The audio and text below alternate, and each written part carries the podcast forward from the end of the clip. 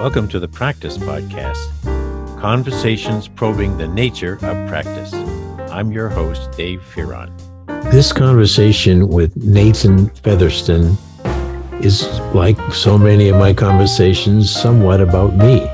But in this case, I am his his client. He is designing and doing the artwork for everything from our book cover for On Practice as a Way of Being to providing me with a more consistent and hopefully compelling image on social media so that when people flash by and scrolling their LinkedIn account, they'll see me and they'll see about the podcast that I am representing in that particular uh, post. And also, we'll see the links to the book. So I'm learning a lot about how to uh, have a presence in social media. And I can tell you, at my age, nearly 80, I could never have imagined, and I have a pretty wild imagination 30 years ago, that there would be such a thing as social media and that I would be investing time and, and treasure in becoming more um, known through social media so that I could attract people to my particularly to my book, but also to honor by listening to the over 100 people that I have so far, and now added Nathan to uh, the podcast. So here is Nathan Featherston, Featherston Design. Well, folks, I'm talking with Nathan Featherston, and he is the sole proprietor of guess what? FeatherstonDesign.com. Uh, and uh, I know the design part very well now as a direct consumer of his uh, service and his attention. Uh, and that's why I'm having this podcast in part because, uh, a, well, first, I'm always interested in people who are relatively early in their careers and practices and as is Nathan. At least I'm judging Nathan because you're wearing a, um, a, a what would you call that cap? Yes, a beanie. A beanie. There you go. and I think say took. I've been learning that the beanie means something. Why don't we start with that? What what is the? I know it looks very comfortable. What is the beanie? Yeah. Well, so the well, yeah, it's mainly it's it's for comfort. So like, so I'm from Wisconsin, right? Uh-huh. So dressing warm is just part of the culture up here. And beanies are pretty much like they're not the warmest you can get. You can get a bit warmer, which are ones that have like the ear flaps that go down, kind oh, of yeah. like cartoonish Christmas story style. That looks kind of weird though. So I think most people my age who want the beanies gravitate towards it. Also, as somebody who's kind of losing hair, it's always good to Oh, used to. Aha. Uh-huh. To cover that up. But so the winters are always nice. Summers are a bit tougher because of that. But you know, I've only known you in the in the fall in the mm-hmm. fall, so I, I haven't really seen you without your hat, and I don't need need you to uncover at this moment for our podcast. Well, but no, we'll uh, save that. We'll save but. I do find, you know, in my at least my travels running through Facebook and LinkedIn, uh, particularly Facebook, I see quite a people who are younger who do wear the beanies, and they're really mm-hmm. essentially a, a, wool cap, a wool like uh, cap. And yeah. Uh, did they not have those when you were younger? Oh no. Well, we wore them when it was cold, but we didn't wear them as a thing. Okay, so like indoor, like indoors, you never as an as an indoor thing. No, okay. in fact, take your hat off. This was the second thing uh, that my parents would say when I walked through the door. Welcome and mm-hmm. take your hat off. um, design is in your DNA. That's a question. Where, where, does, where does that design impulse root? It's interesting because the the design part was was later on. So like art is in my DNA, right? That's I've been drawing since I was since longer than I can remember really, since I was like two or three, I've been just scribbling stuff and then I actually learned how to draw things like rocket ships and stuff when I was four. And then it would, I, I just fell in love with it and I would draw every day. And so it was around like when I went to high school, like eighth grade or freshman year, where I was uh, deciding that um that I wanted to do this as a career, right? Because it made me happy. And I thought like it would be dumb of me not to to try to make a career in something that I was good at and that made me happy. I felt lucky that I found that kind of thing. Mm-hmm. And design was a way for me to to easily commercialize that. Yeah. Whereas with art, it's a lot harder for a for a young artist to to make like headway in the art community. It's a lot and like also like make a living while doing that. It's a lot mm-hmm. easier for a for a graphic designer to on one hand be very creative and like be able to feed that desire, but on the other hand, being able to just eat and have a roof over your head and not have to worry about about where the next check is coming from. It was more of an um, adult oriented decision for me to be able to take my creativity and and then use it as a as a platform for for my life. Yeah. And and now since I climbed up on the platform as as a client, uh, what what Nathan has been doing for me, folks, is taking my originally very amateur ways of being seen on LinkedIn and Facebook and now Instagram, uh, amateur but heartfelt. And then when the book on practice as a way of being uh, was ready to go, uh, the feedback I got was, you know, you really ought to dress up that. you know, you're a thought leader now, Dave. Look, make it look like you are um, in social media. And I thought, well, that's not a bad idea at all. And you were helping and are helping uh, my publisher, uh, my library, and and also Nexus for Change. And uh, of course, you were well recommended. Mm-hmm. So let's take a moment and look at what I looked like before you started helping me in regard as I just claimed that I was very amateurish. What are the kind of things that you can remember seeing that you needed to get at right away? Well, I mean, the first thing I did was the was the book cover, right? Mm, that's right. You designed that. So, um, so before I did the social media stuff, the first Peter Vaill related things that I took a look at were the covers from from other books mm-hmm. which I had to kind of emulate to make the on practice cover. Mm-hmm. So those I liked. They were good design, just a, a bit uh, dated in terms of style, which makes sense because they came out a little while ago, right? Mm-hmm. But generally, I think the design rules were there and all pretty good.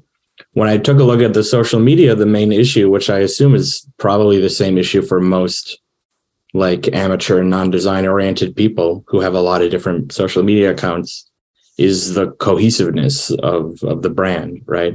Right. Making sure that people understand that all of these things are kind of interrelated and understanding that like your profile picture your and your banner right like the the big long profile image that you have at the at the very top of your profile page that that can be used as that's valuable real estate that you can use like to advertise or send a message out and that you can use art and design to communicate that message. And so, for instance, the way that we use color is very important. Yeah. The brand, the brand color is super important because people, they might not know it, but they have a very fine tuned understanding of color. And so being able to see these multiple uh, different platforms having the same kind of color scheme with it immediately ties them together like subconsciously. And so people can, even if they're, say, scrolling through a bunch of different profile pages, right? If they're saying which like, people oh, do, you know, con- you know, if yeah. they're going to scroll, they just whip through, whip through, whip through. They can, uh, yeah, and then their eye will see that same yellow next to that same purple or that same red, and say, "Hey, yeah. I haven't seen this before. I noticed that's, that." That's my that's my my happy yellow, my mm-hmm. happy yellow. Yeah, it was actually taking that yellow was kind of like the yellow of you know, like the the ruled yellow pads of paper. Yeah, it's a bit old school. Yeah, that always just made me when I was thinking about about practice before I really had read the book, which I'm not one of the few to have completed the whole book. But mm-hmm. before I had even read into it, I had thought about like writing practice and how when you practice with writing, there are all these ruled lines that you have to kind of pay attention to and stuff. And so that was where the that original yellow color kind of came into mind. wow. I never knew that. And I think it, it makes total sense. So you really looked at it more than a guy who's saying, well, why don't I suggest this book cover be pink or red or whatever? You, you got deep into your artistic and design DNA mm-hmm. and you said, this is sort of like those old uh, lined pads that mm-hmm. people probably in both Peter and David's generation did a lot of writing. And I suspect that mm-hmm. probably Peter wrote even this book initially on those pads. So you were, mm-hmm. you were, you were channeling that experience. Uh, and, and, and so that's a start. And so the continuity back to your point is once, you know, we've got the sort of the, the steady color that p- plays off the book cover and, and so forth. You can, you wrote that across each of the things you designed. What else did you put in to that color then that said Dave Fearon Peter Vaill? Into the into the into, in, into our into our heading. So whatever you, I, I I've got to learn how to banners. Is that it? Whatever is that? Sure. Yeah, banners is the word that I use, which I think okay. only technically like Facebook and LinkedIn use. But that's okay. yeah. When I see that in my mind, that's like oh banner right there. mm-hmm. the rectangular one. And well, usually I wanted to make it point to this podcast, right? Like there were essentially like uh advertising that the podcast exists and that mainly I thought that was important because that's the thing that's continuing onwards, right? Right. The, the practice book is kind of done. I don't think there might be an addendum of some sort, but we, are adding we're adding waffles there. as we speak. You know, we're, the good thing. I hate to interrupt you there, but the book will no, never yeah. be. Uh, I can almost hear uh, Theo Ford Stiegler groaning when I say the book is alive and will never be done. and Theo's going, oh, because he's the one who has to put these these uh, links into the to the episodes and uh, some articles that Peter wrote and so forth. Mm. But the, the the key is yes, the podcast goes on, and here's why. I love it. I love doing it. I love what we're doing right now. I I like the feedback. You know, being a lonely old retired professor, it's it's wonderful. So yes, I did want to uh, attract more eyes and hold the attention. And that's where a lot of your schooling has come into play. Not only your artwork, but your schooling as you're coaching me and saying, well, this is why we need to have it this way and why you mm. have to say it that way. So go on and tell me, tell the folks a bit more of my remedial experience in appearing uh, in social media. What else did you coach me to do? Well, there are parts where a lot of the the issue and i think this is an issue with with a lot of people your age right is is resolution is recognizing that a computers can now give very very quickly render super super high res images. Like there's no longer like a hardware issue with having big high res images. And yeah. two that people will look at a low res image and will immediately connote that with low quality of of like a service Wow. Like if I were looking for, let's say like a flower shop, right? Yeah. I want to buy a bouquet of flowers and I have three flower shops within five miles of me and I look at their logos and one of them is low resolution. I'm not going to that flower shop. Even though that flower shop might have the best flowers, they might and, put all of their eggs in a different basket, right? Wow. When it comes to me having to sort through all the different flower shops, those are the first that are on the chopping block because visual information is just so important in social media. That's how you scan everything. Mm-hmm. And you have to scan because there's so much information. And so it's those with the best, crispest visuals that get looked at first and longest. Mm-hmm. So mainly it's about like hedging bets because even if you have like a low res image, someone is going to still look at it. Someone is still going to maybe engage with it but the numbers will be larger if you have like a really good crisp image. And you had one but only on some of your profiles right? There were some yeah, others that had like a low res image that you hadn't updated. Oh no. The ones that that i cobbled together well my, with the help of anthony rivera who got me off the ground here you know almost three years ago, it was a, a very uh, old picture of Peter and mm. a very very old picture of me and but we put it together like we were you know so we could be in the same artwork each time we posted the podcast and i think you were one uh, maybe it was Tato at first then you who said you've got to start changing the artwork each time mm. you post these because it's just it, it, it's it's maybe sending people to a, uh, someone else's flower shop mm, yeah so and I think with the different pieces of artwork too, it's also people who who already know the podcast. They won't get confused nearly as easily about whether mm-hmm. or not they've seen this episode before. Uh, mm-hmm. or like if they're looking for a specific person, say you have like like you had um you have your son on. It's kind of a recurring yes. guest. Right. Maybe there are some fans that only like Dave and Dad. I'm only yeah. here for Dave and Dad screw everybody else, right? it's important then that all not only that all of the Dave and Dads look different enough from the others that they can see it, but that the the image between all the Dave and Dads are similar enough that you can, you know, tell, oh, that's a Dave and Dad, that's a Dave and Dad, that's a Dave and Dad. When right. you're, you know, quickly scanning, you're not reading the the titles and everything like that. Right, right. And there is a balance still because you still want to keep all the artwork cohesive and looking pretty similar. You yeah. want to keep brand presence there, but you still want to want to shake it up basically every time a little bit when you yeah. post a new podcast. Yeah. Mm-hmm. That that that's that's great. Now, in regard to the pictures, we we finally got a recent, a more recent picture of Peter, who passed away mm-hmm. over two years ago, and then there was one that was taken me of me for a uh, presentation I did on Zoom, mm-hmm. uh, and uh, it was done by a professional photographer. So we got those two pictures, and then you put them together, and this is part of the storytelling you're doing. Talk, talk tell the folks a bit about that, uh, about how you chose to put us on that banner, if you will, and uh, mm-hmm. and may and capitalize on those pictures.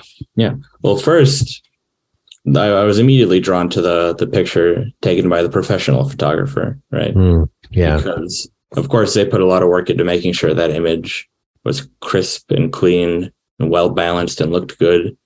And then that was also in black and white, which is similar to how we do things on my library. Is we take images of people, which are usually in color, and then in Photoshop I make them black and white, and I add color to like their clothes and to the background but not to the skin tone because we have kind of like a rainbowish color scheme and different colors don't really work well when being overlaid on in Photoshop on on different skin tones. Like darker skin tones won't pick up well with like the purples and the blues. Lighter mm. skin tones will look kind of weird with like the yellows. And so then we wanted to change everything to black and white to make sure that no matter what color we're using, it would always be a crisp, easily readable image.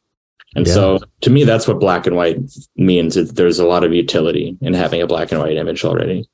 Like and so that. I took that and then I applied black and white to the Peter image, which didn't have mm-hmm. black and white already, and I cut him out.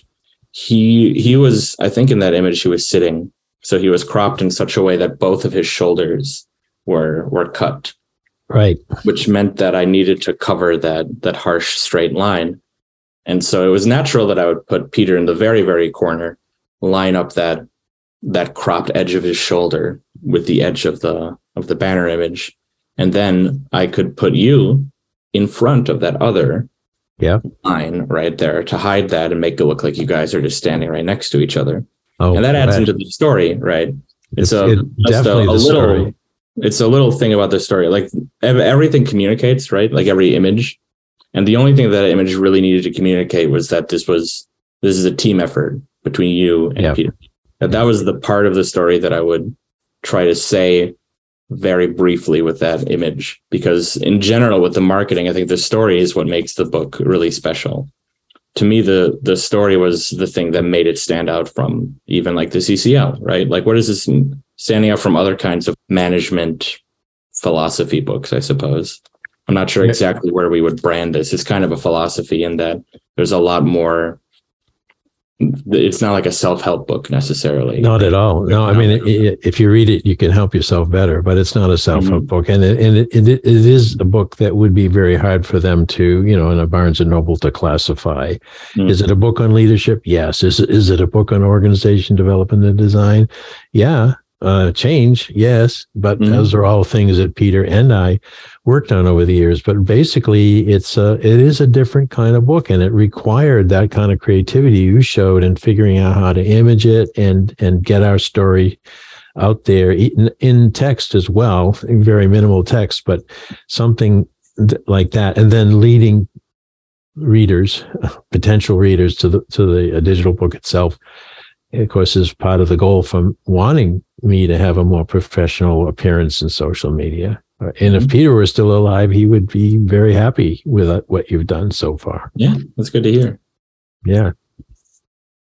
So let me jump over to uh, what you volunteered to do as a professional, as a mm-hmm. professional, mm-hmm.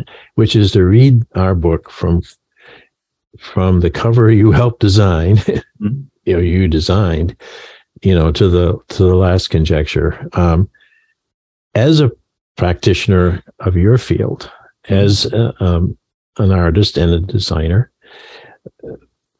was it helpful for you to gain some other insight about yourself a, as a practitioner by having read that book?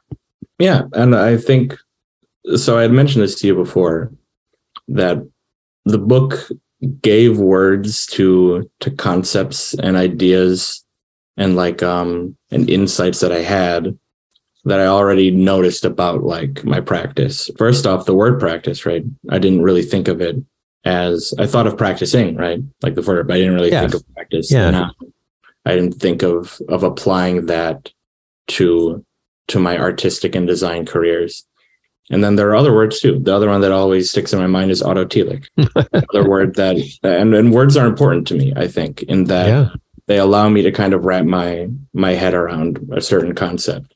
I think I'm very language oriented. That's why I I'm good at writing. And I think I'm good at design partly because design is also language. It communicates in a visual yes. way as opposed to like a strictly linguistic way. Yes. But having having a word to kind of have that concept allows me to compartmentalize it. And then it, i can i can more easily work that into my my daily routine. I can understand it. I can look at it and analyze it. So when i have the the names behind those those concepts of practice of white water was the other one the constant whitewater mm-hmm. a way of kind of framing my practice though those kinds of things I find to be not only really interesting, but I think those will be helpful moving forward.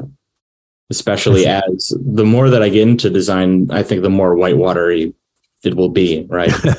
Our clients yeah, it, are going to have to be constantly, constantly, constantly shifting. The tools, the tools change. The, the tools, the trends go yeah. by in a flash. You know. Yeah, and you know you're on top of it now, and then tomorrow you're not. I I want to thought I have two thoughts which I better get out before I forget. Um, first, uh, another one of Peter's conjectures is that practice is perceptual and percep- perceptual and per, per perceptual. It was a mm-hmm. it was an interesting word that caught Peter's attention when one of his former students, Eric Dent, uh, as he says in the in the conjecture, Eric got me to think about this. Mm. Uh, practice in order to practice anything, and certainly acutely in your field, you you have to sharpen your percep- perceptions. But to be perceptual is uh, is a state of being. Mm-hmm. You know, it is. Uh, I am a very perceptual person, and mm-hmm. and of course that would what we'd be wanting for a surgeon, for example, or or basically anyone, and and it is something to be worked on. Mm-hmm. Uh, and, and and there are a lot of other ways. I, I can say now that what Peter Peter had an ex, a vocabulary bigger than you know bigger bigger than a, freight car. Mm, yeah. Uh, but he also was was very interested in engaging people first as a teacher when he was my teacher. He could have used big words and sometimes he would select, as would a poet, which he was as well. Mm. I want to use this word. It may not be a word you're familiar with, but there's a story behind it and there's a benefit for you knowing it. Otherwise, he would use common language. And so, reading through Peter's writing in particular, you see those moments where you think, hmm, that's a little dense? And then the other hand, he says, but then the next sentence, he he makes a, a light of something or he puts something personal in there. Mm-hmm. Yeah, there definitely are like sections that I would want to read again because they are very dense. Peter doesn't really mince words. No. I, I get the I get the impression that that every single word that there's no fat there, right? That Mhm. the sentence was poured over, and that every word needs to be there, right? You couldn't really change it. Mhm. But um, the stuff that I found really, really not dense, the stuff that I found probably the easiest to read and the stuff that I enjoyed reading the most was the stuff that was kind of autobiographical.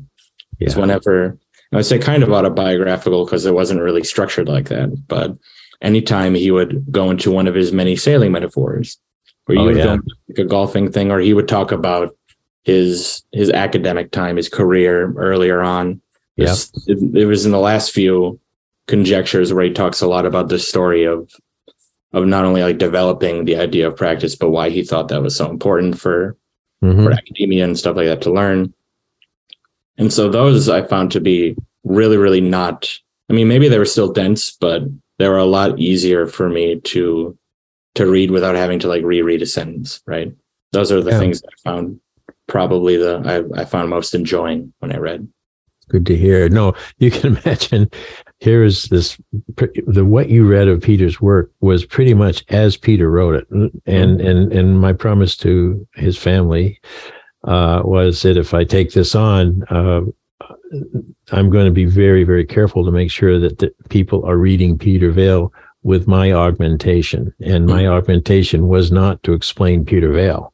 He could certainly explain himself. It was to show as a fellow learner with Peter what this particular conjecture was going might mean to others, as it certainly meant to me. So it was an interesting uh, tra- uh, challenge uh, because I did not want to change much of Peter's work. I kn- knew how he did work over every word, um, and and had he had the opportunity to revise, which he wanted to do before he passed away, he might have tweaked it even more, uh, Mm. or even said, "I don't want to say that anymore," and put something else in there. That's probably why he would love a living book because he could come back to it in a couple of years and say, "Well, I don't, I don't see this anymore." Mhm. But anyway, my point is that th- it was the combination that I think not only by pictures that you put up there, uh, where in some of the podcasts you can hear Peter and me having a conversation, but also in a way the book is like a conversation. Mhm. Do you see it that way? Well, sure, because I think there, especially with your passages, there are a lot of questions that were asked of the reader. You're pretty much in every conjecture, the the book would would stop and ask the reader, like, "Hey, what in your life does this conjecture apply to?" Right? Mm-hmm. Mm-hmm. Your life is there? Is there something that you would always in the chapter of the Whitewater, which I just remember because we we did quotes for that very recently. I Mhm. went through that. Um, talking about like what would you is there anything in your life that you love so much that you would be with it through thick and thin, right? Thick and that thin. That's right. through through all of the all of the challenges of Whitewater. Like uh what would you do where where those challenges like excite you as opposed to uh intimidate you? Or maybe like intimidate you a little bit. There's kind of excitement inside of that intimidation, right? But you know what I mean? Like I do. Mhm. I do. That's a great interpretation of what I think Peter meant and and what it felt like. you Mm. know, in a way, this uh, getting this book done was uh, definitely a whitewater uh, run. Uh, in that, in that, when he and I were looking for a publisher, he was in hospice Mhm. and very, very much on the edge of of his health. And uh, and if we'd had a conventional publisher, he probably wouldn't have been around to do anything about it. But I did uh, make a contract with him that I would Hmm. get it done, and uh, so there it was. and for quite a few months after he passed away, I was like, "What am I going to do?"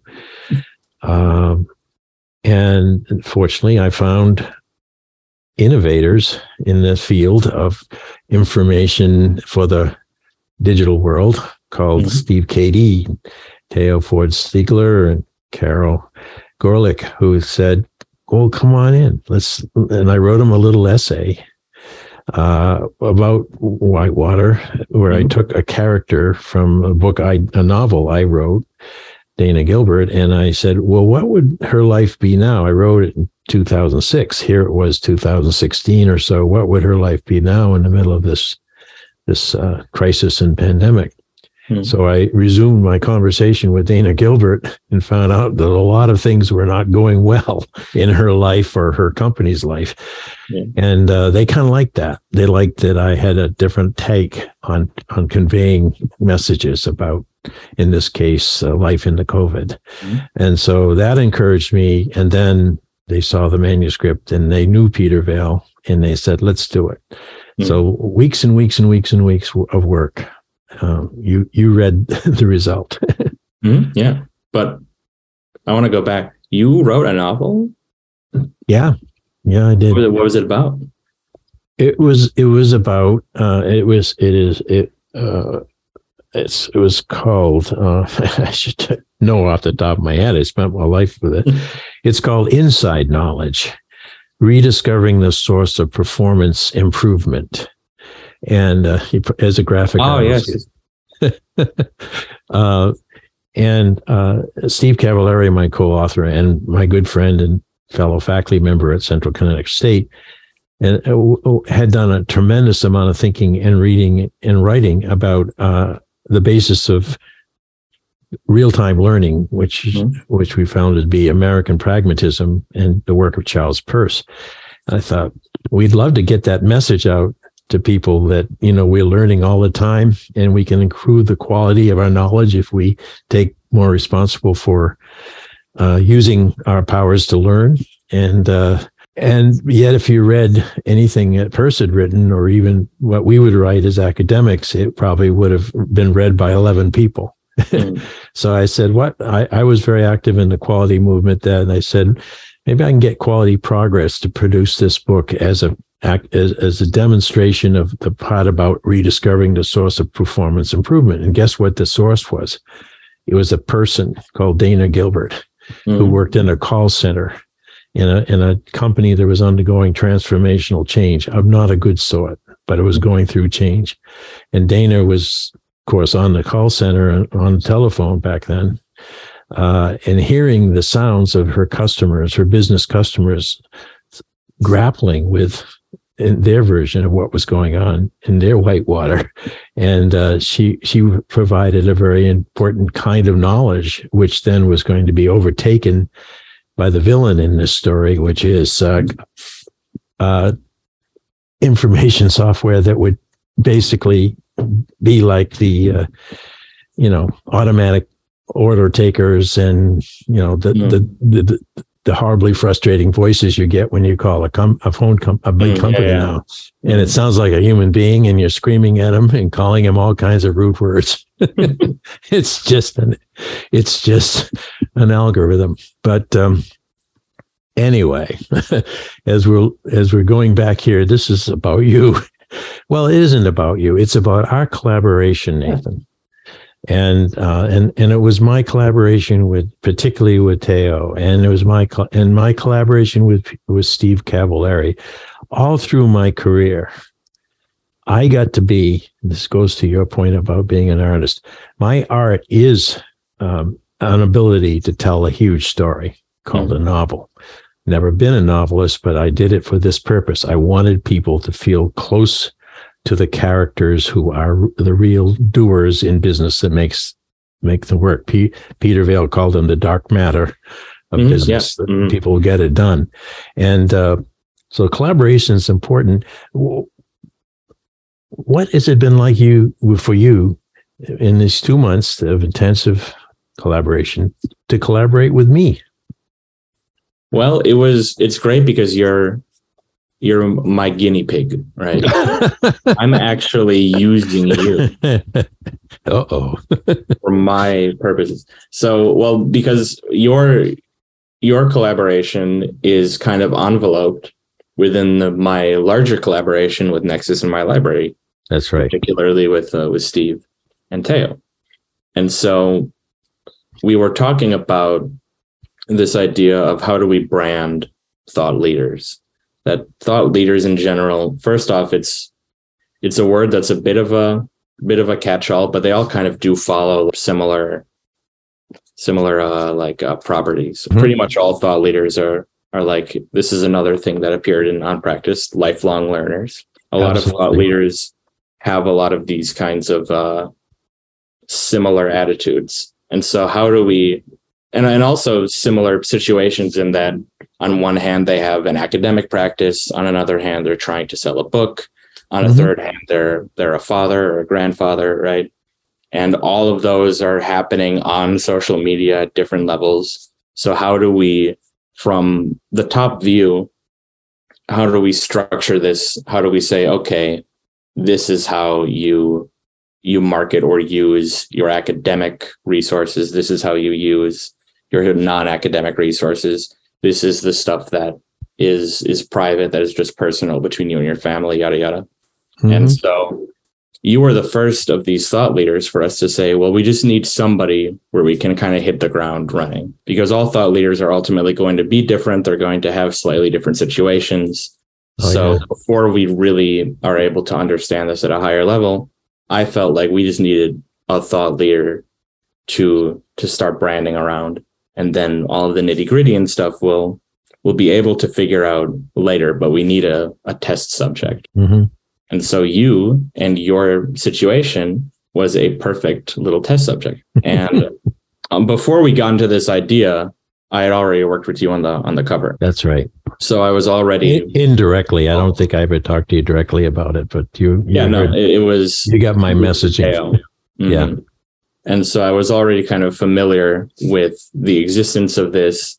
And once uh, once Theo had mentioned that you needed some more help with that, that was the perfect opportunity for for thought Mhm. leaders. Because before that, Steve Cady was going to be the thought leader whose whose brand we were going to push out, which to me was something that I was excited to do, but I knew that would take a very long time.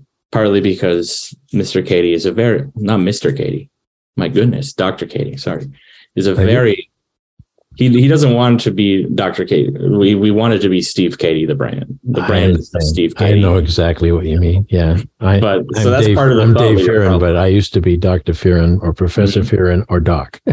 Yeah. So, you know, there's all these layers of us out there. And, and yeah, and Steve would be a, a- and is a brilliant person to uh, present as a thought leader. Uh, Yeah. But He's a, a professor currently, so he has a lot of uh, a lot of time taken away. He doesn't have nearly as much time on his hands. A lot of times, he's sometimes we'll have to uh, a late meeting or something like that, you know, and it's just like it would go much quicker with somebody who I don't know maybe is retired and yeah, and desperate.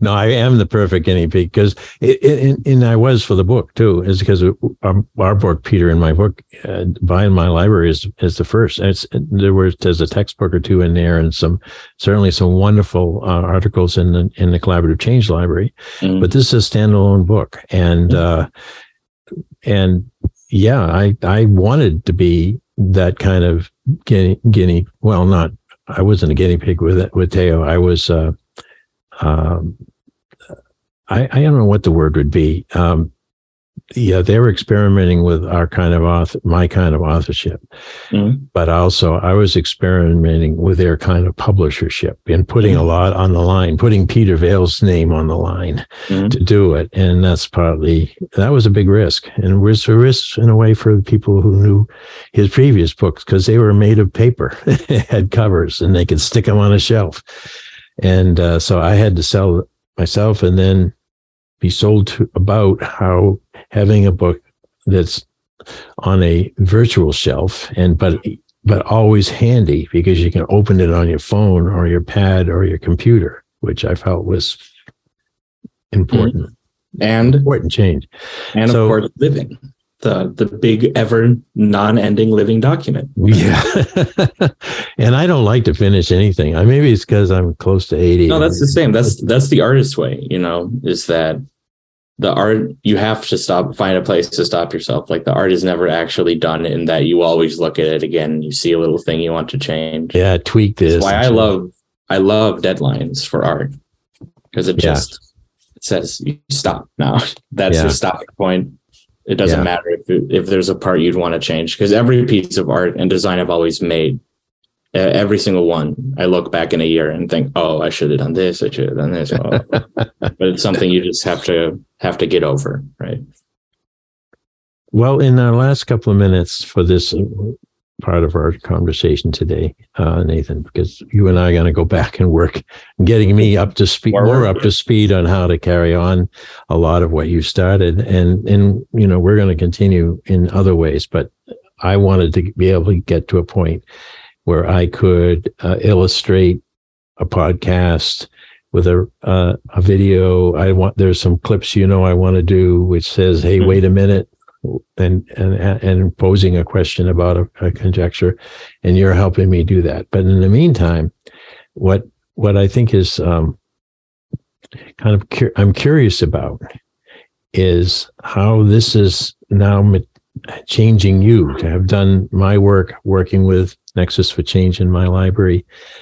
You said that this is kind of a break away for you to get into this to be an independent business person. Uh, have you felt some changes and growth in yourself because of taking this risk? This is a you left a corporate job, steady paycheck, you know, Mhm. benefit benefits. Yeah, I mean, with freelance in general, I'm I'm trying to think that there is a a term for like the alienation of your work from the workplace, right? I can't exactly remember the term, Mhm. but in that, say, if I was working, I worked at Target before, right? Mhm. When I worked at Target, I didn't feel like anybody really needed me. I didn't really feel like I was making much of a difference. You know, I felt like my job could have been done by a robot. Not only could have been done by a robot, could have been done better and cheaper by a robot, right? Uh oh. Should I, I- edit that piece out for all the thousands of people who who know the same thing you did? No, I know, but everyone in retail has no, I, I I get it. I get it. ha- ha- has these feelings, right? And just that.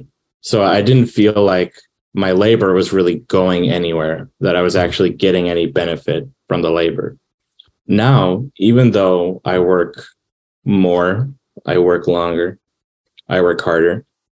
I I never had to do a single Zoom call when I worked at Target. You know, I never had to do didn't have to think about scheduling, didn't have to worry about about money, didn't have to write invoices, didn't have to to log my own hours and stuff like that. Despite all of that, now that all of that work that I'm doing is going into something that I own and that I've built and that represents me and that kind of puts my reputation in a in a little box, right? Where I can present it.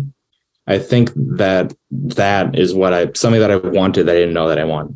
It was something that even at like a corporate job, even when I did design stuff in the office, I didn't I didn't feel that um that sense of gratitude, I suppose. No, and, and you didn't own it either. I mean, you did it for the company. It was their property in a way. You know, you can, and and and and you said earlier on in our conversation that you didn't really have uh, understanding of what Peter and I call practice was something that you have and own. You own what you've just described. It's in the Mhm. box. It's your it's your reputation and it's your prestige if eventually it, it achieves that. If that's your Mhm. goal. Um, Yeah, and it. even the failure too is just like even if it's a failure, even if it's a massive failure, the idea that it's my failure, I think was something that I didn't realize could I, I could value in this way. That it, it helped me value failure, I suppose, more, right? As a learning tool. Absolutely. Absolutely. And and in some ways people stay in jobs and, and companies uh because they they really dread failure and this Mm-hmm. kind of buffers and insulates them and it can become someone's other responsibility if Mm-hmm. something goes wrong and uh we see now these trends of people uh, what work what do they call it uh doing the job but basically not doing the job Oh, uh, quiet quitting. Yeah. yeah all of that Quiet going on. quitting, which is also, by the way, just like something that people have been doing forever, right? oh i know Like, I did, I'm, I'm always these buzzwords kind of are a bit of pet peevish for me. Well, it's kind of fun for us who can get us get a uh, maybe a couple of headlines out of it. You know, it's good for a good hashtag, you know. yeah. It throws throws us. Helpful. You know, the, quite a true. few. You know, in my my former world of academe, you know, you you basically would not ever want to be on a web page and have a, a social media. That was Mm. Too tacky. It was not. Uh, it was not professorial. So there's Back a in like few. the MySpace days. yeah the few of us were saying hell with it i want my thoughts to be known and and, Mhm. and it's not going to be known if they stick in they're stick stuck between the pages of a journal so a few of us would do, do out, what we call outside things Mhm. like consulting but also just to like get some have some fun get some energy and get some excitement around ideas and uh, now if you look in my groups that I read through in LinkedIn and Facebook, I've got several younger, much younger faculty who have, uh, like Scott Allen has a really lively podcast. Mhm. Uh, Bill Blendell, who is doing some really revolutionary work in our field organization change. However, he's got some gra- he's got some graphics. He's got Mhm. some graphic design going for him. It's stunning and it's there on LinkedIn pretty much every day. So the in what I call the new professor has to have a brand, I believe. Why? Uh, because scratch it all down to the basis. We love to be noticed. Yeah. Why in the hell else would you want to be a teacher if you didn't want to be noticed?